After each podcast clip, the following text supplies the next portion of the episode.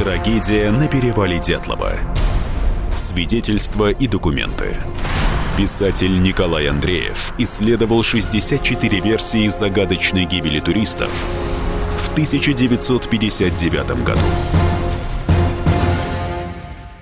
Читает Алексей Богдасаров. Глава 93. Как Никсон рассекретил Белоярскую атомную станцию. И еще одно обстоятельство учтем. О том, какие в городе и области оборонные предприятия, где расположены военные объекты, знал только один человек – первый секретарь обкома. В данном случае Кириленко. Имел некоторую ограниченную информацию и второй секретарь. Остальные работники обкома были в неведении. Летом 1959 года вице-президент США Ричард Никсон прилетел с визитом в СССР. Посетил он и Свердловск. В обкоме КПСС высокий гость высказал пожелание – Хочу посмотреть строительство Белоярской атомной электростанции. Все в растерянности. Никто даже не слышал, что в Белоярске атомную станцию строят. А Никсону известно. И после визита Никсона в газетах стали называть Белоярскую электростанцию атомной, а до этого она была ГРЭС – так вице-президент США рассекретил секретный ядерный объект. Власть обкома КПСС заканчивалась на границе любого закрытого города. Власть за колючей проволокой была в руках генерала КГБ. Генерал был уполномоченным Совета министров, высшим начальником. В секретных городах до середины 50-х годов – не было никаких признаков советской власти, даже формальных. Отсутствовал Совет депутатов трудящихся, не было гражданского суда, не имелось даже горкома партии. Эти обязательные организации заменяли генерал, спецпрокуратура, спецсуд и политотдел. На военных объектах и закрытых предприятиях существовали партийные организации – но подчинялись они обкому постольку-поскольку. Обком, скажем, мог потребовать отчет, как поставлена партийная учеба в организации. Но не более того. Вспоминает доктор наук Николай Иванович Иванов, долгое время работавший в Челябинске 40. «Десять лет, пока я там работал, партийная организация не имела права знать, что мы делаем. Ситуация уникальная – был, к примеру, порторг ЦК. Он не мог пройти к нам в цех.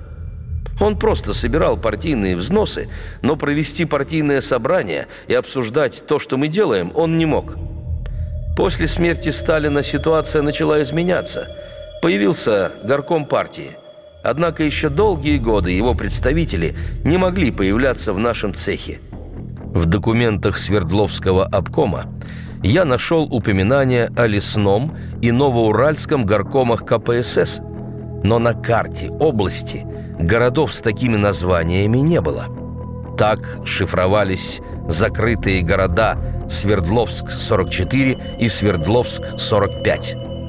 Зарплата работников этих горкомов была на уровне Свердловского. Даже в Нижнетагильском горкоме, втором по величине в области – партийные функционеры получали меньше. Партработники не имели доступа к секретной информации, потому любое явление, которое не укладывалось в общеизвестные рамки, попадало под подозрение. А не связано ли это с военными? Так было с огненными шарами. Аппаратчик в обкоме рассуждал примерно так – а что, если это какие-то военные испытания? И если про шары прознает враг, то спросят с него, с аппаратчика. Когда аппаратчикам стали известны странности с палаткой, с трупами, ход мысли у них мог быть таким. А что, если проводились какие-то военные учения, и ребята попали под горячую руку? Засекретить.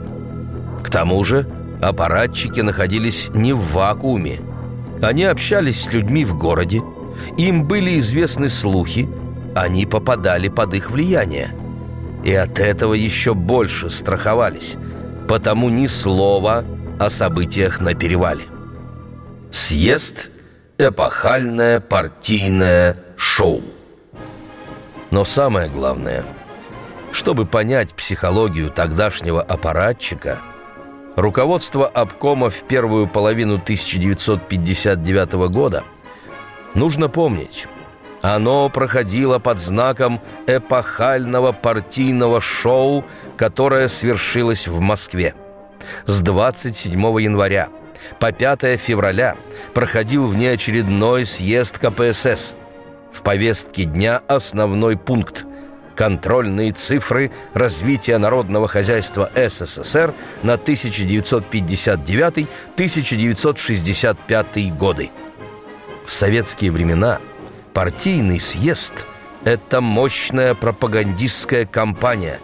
Начиналась она задолго до съезда – в ноябре 1958 года были опубликованы так называемые тезисы первого секретаря Президиума ЦК КПСС Хрущева к съезду и из номера в номер уральский рабочий на двух полосах то есть это половина газеты, рассказывает, как трудящиеся с восторгом и энтузиазмом обсуждают величественную программу строительства коммунизма.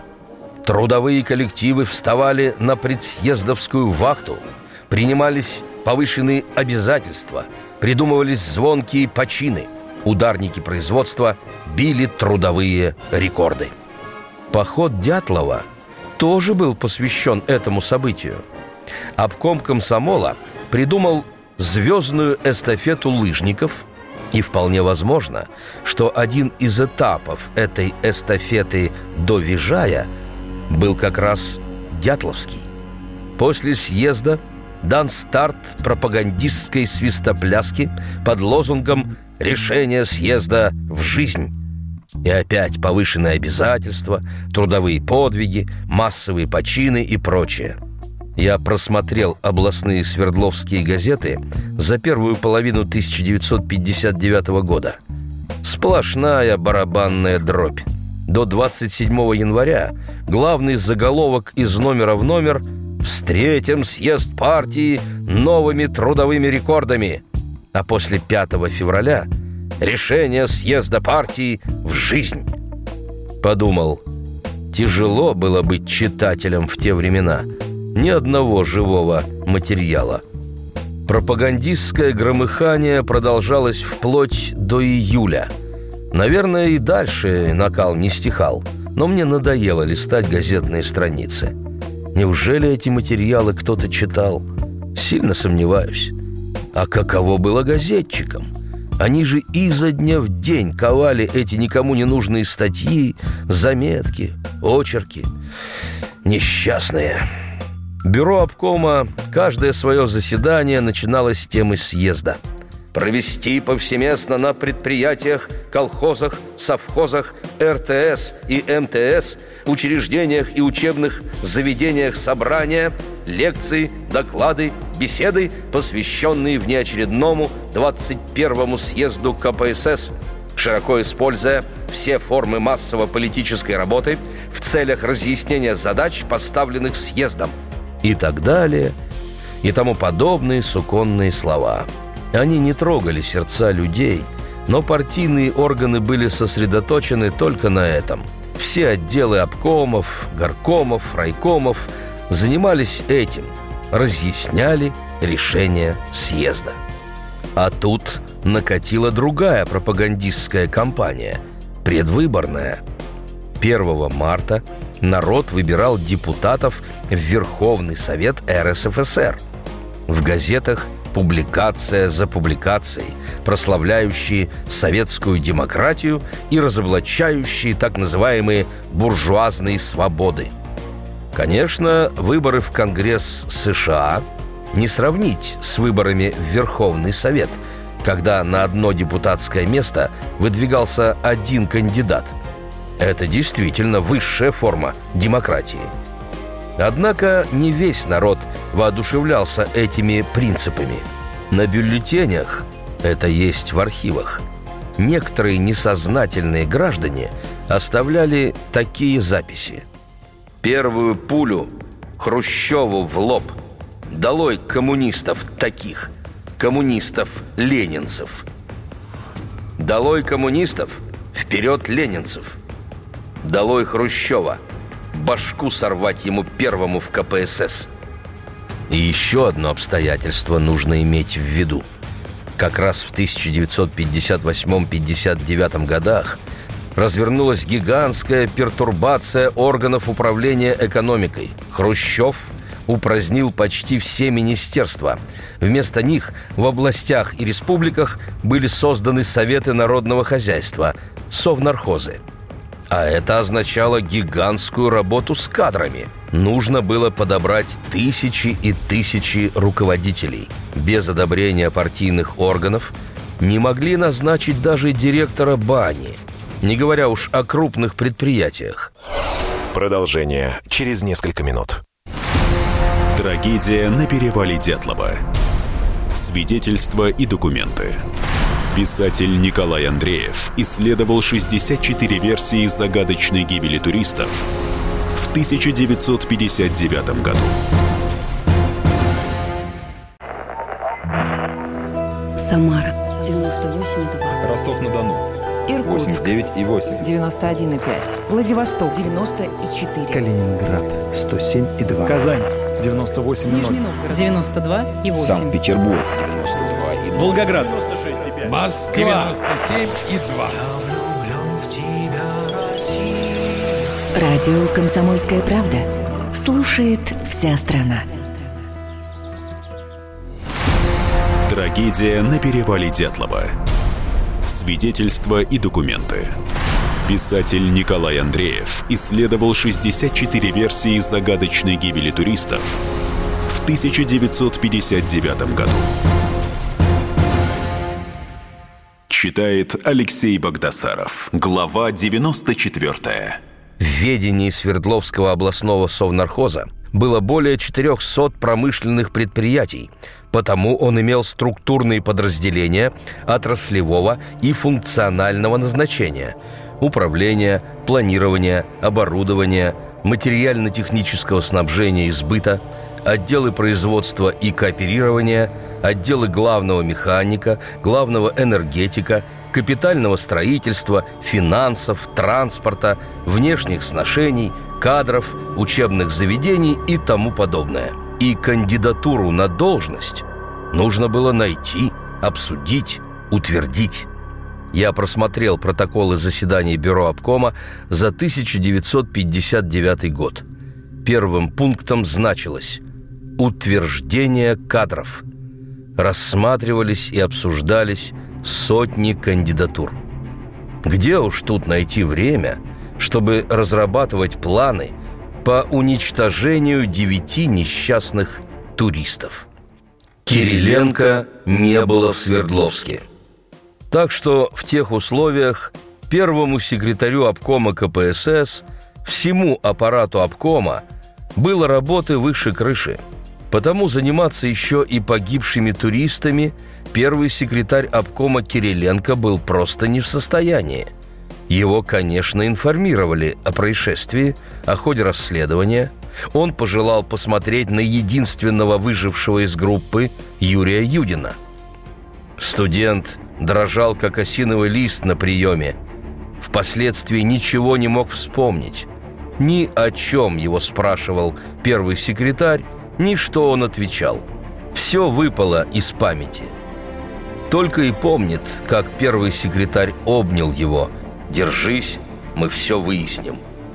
Но у Кириленко поиск туристов был где-то на сотой позиции среди его дел. Кстати, а Кириленко, по сути, не было в Свердловске в феврале, марте и апреле 1959 года – я посмотрел все протоколы заседания Бюро обкома за первую половину года. Их вел второй секретарь, Ештокин. Кириленко был в Москве. И понятно почему. В партийной иерархии он уже выходил на первые роли. На тот момент Он явно перерос уровень первого секретаря обкома.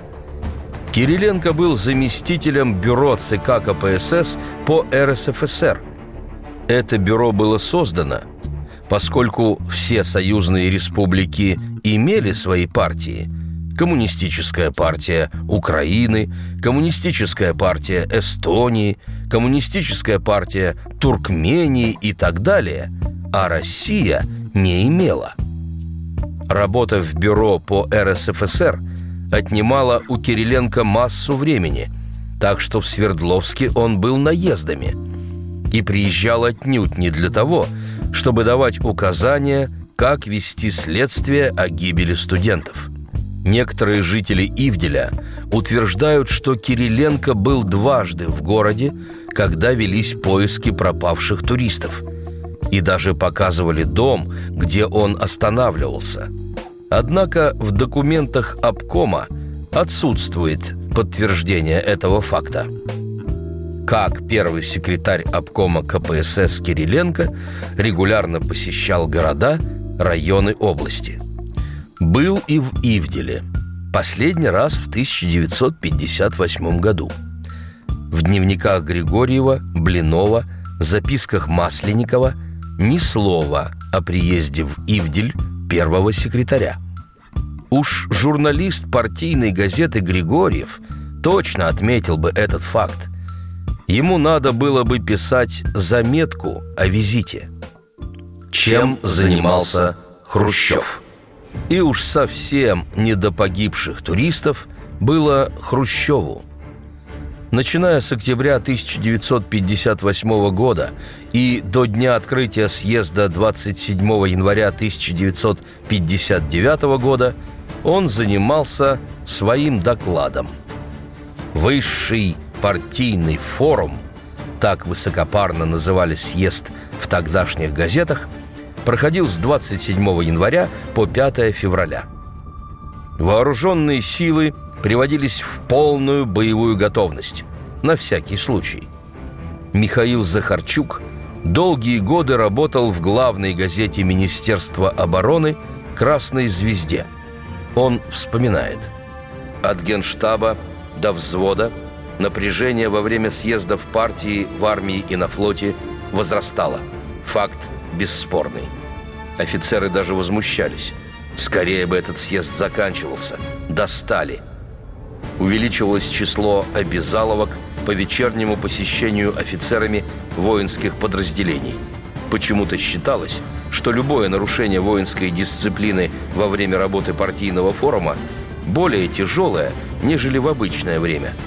Другими словами, армия и флот встряхивались основательно.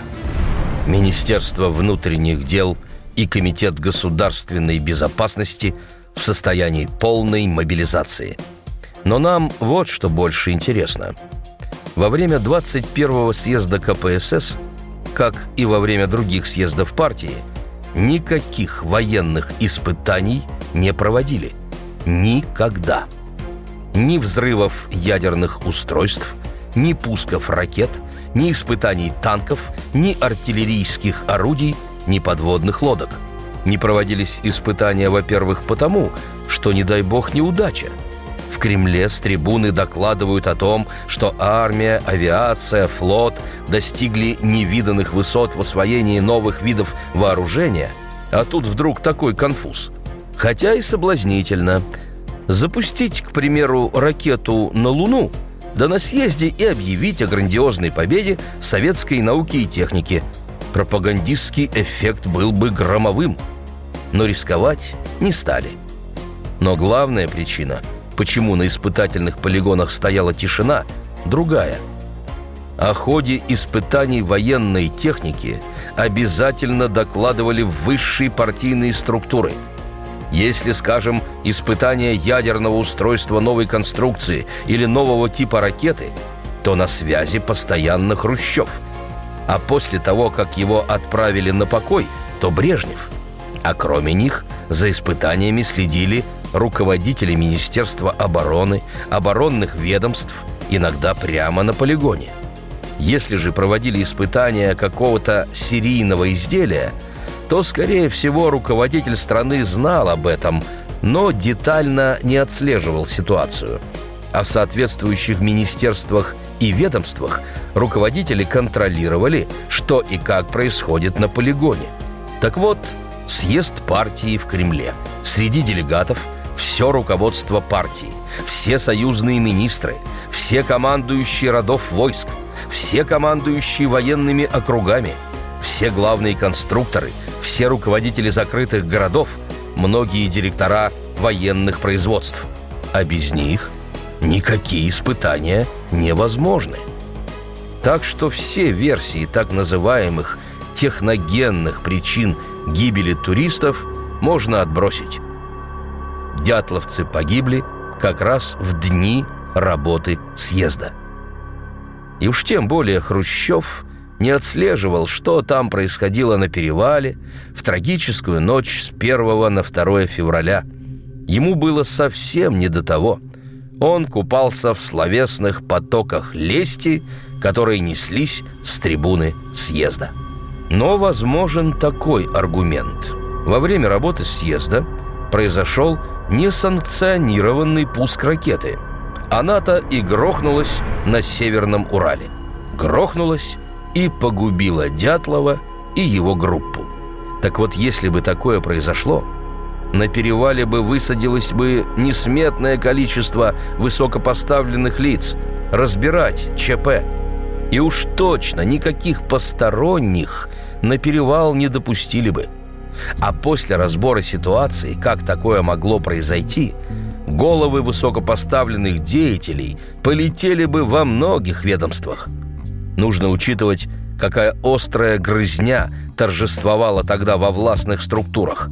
За два года до этого Хрущев снял Жукова с поста министра обороны.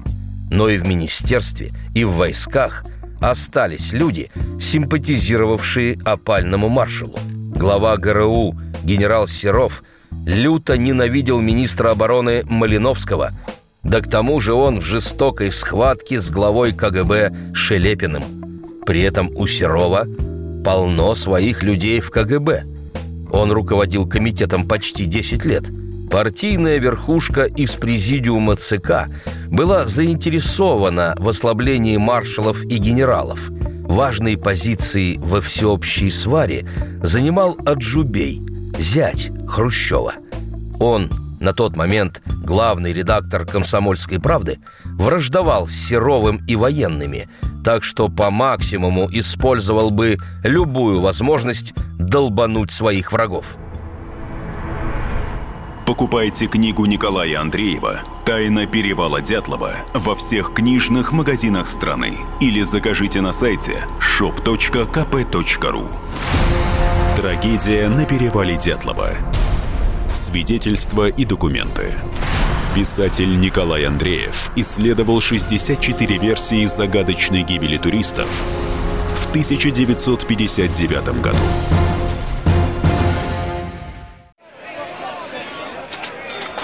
Банковский сектор. Частные инвестиции. Потребительская корзина. Личные деньги. Вопросы, интересующие каждого. У нас есть ответы. Михаил Делягин и Никита Кричевский. В эфире радио «Комсомольская правда». Час экономики. По будням в 5 вечера.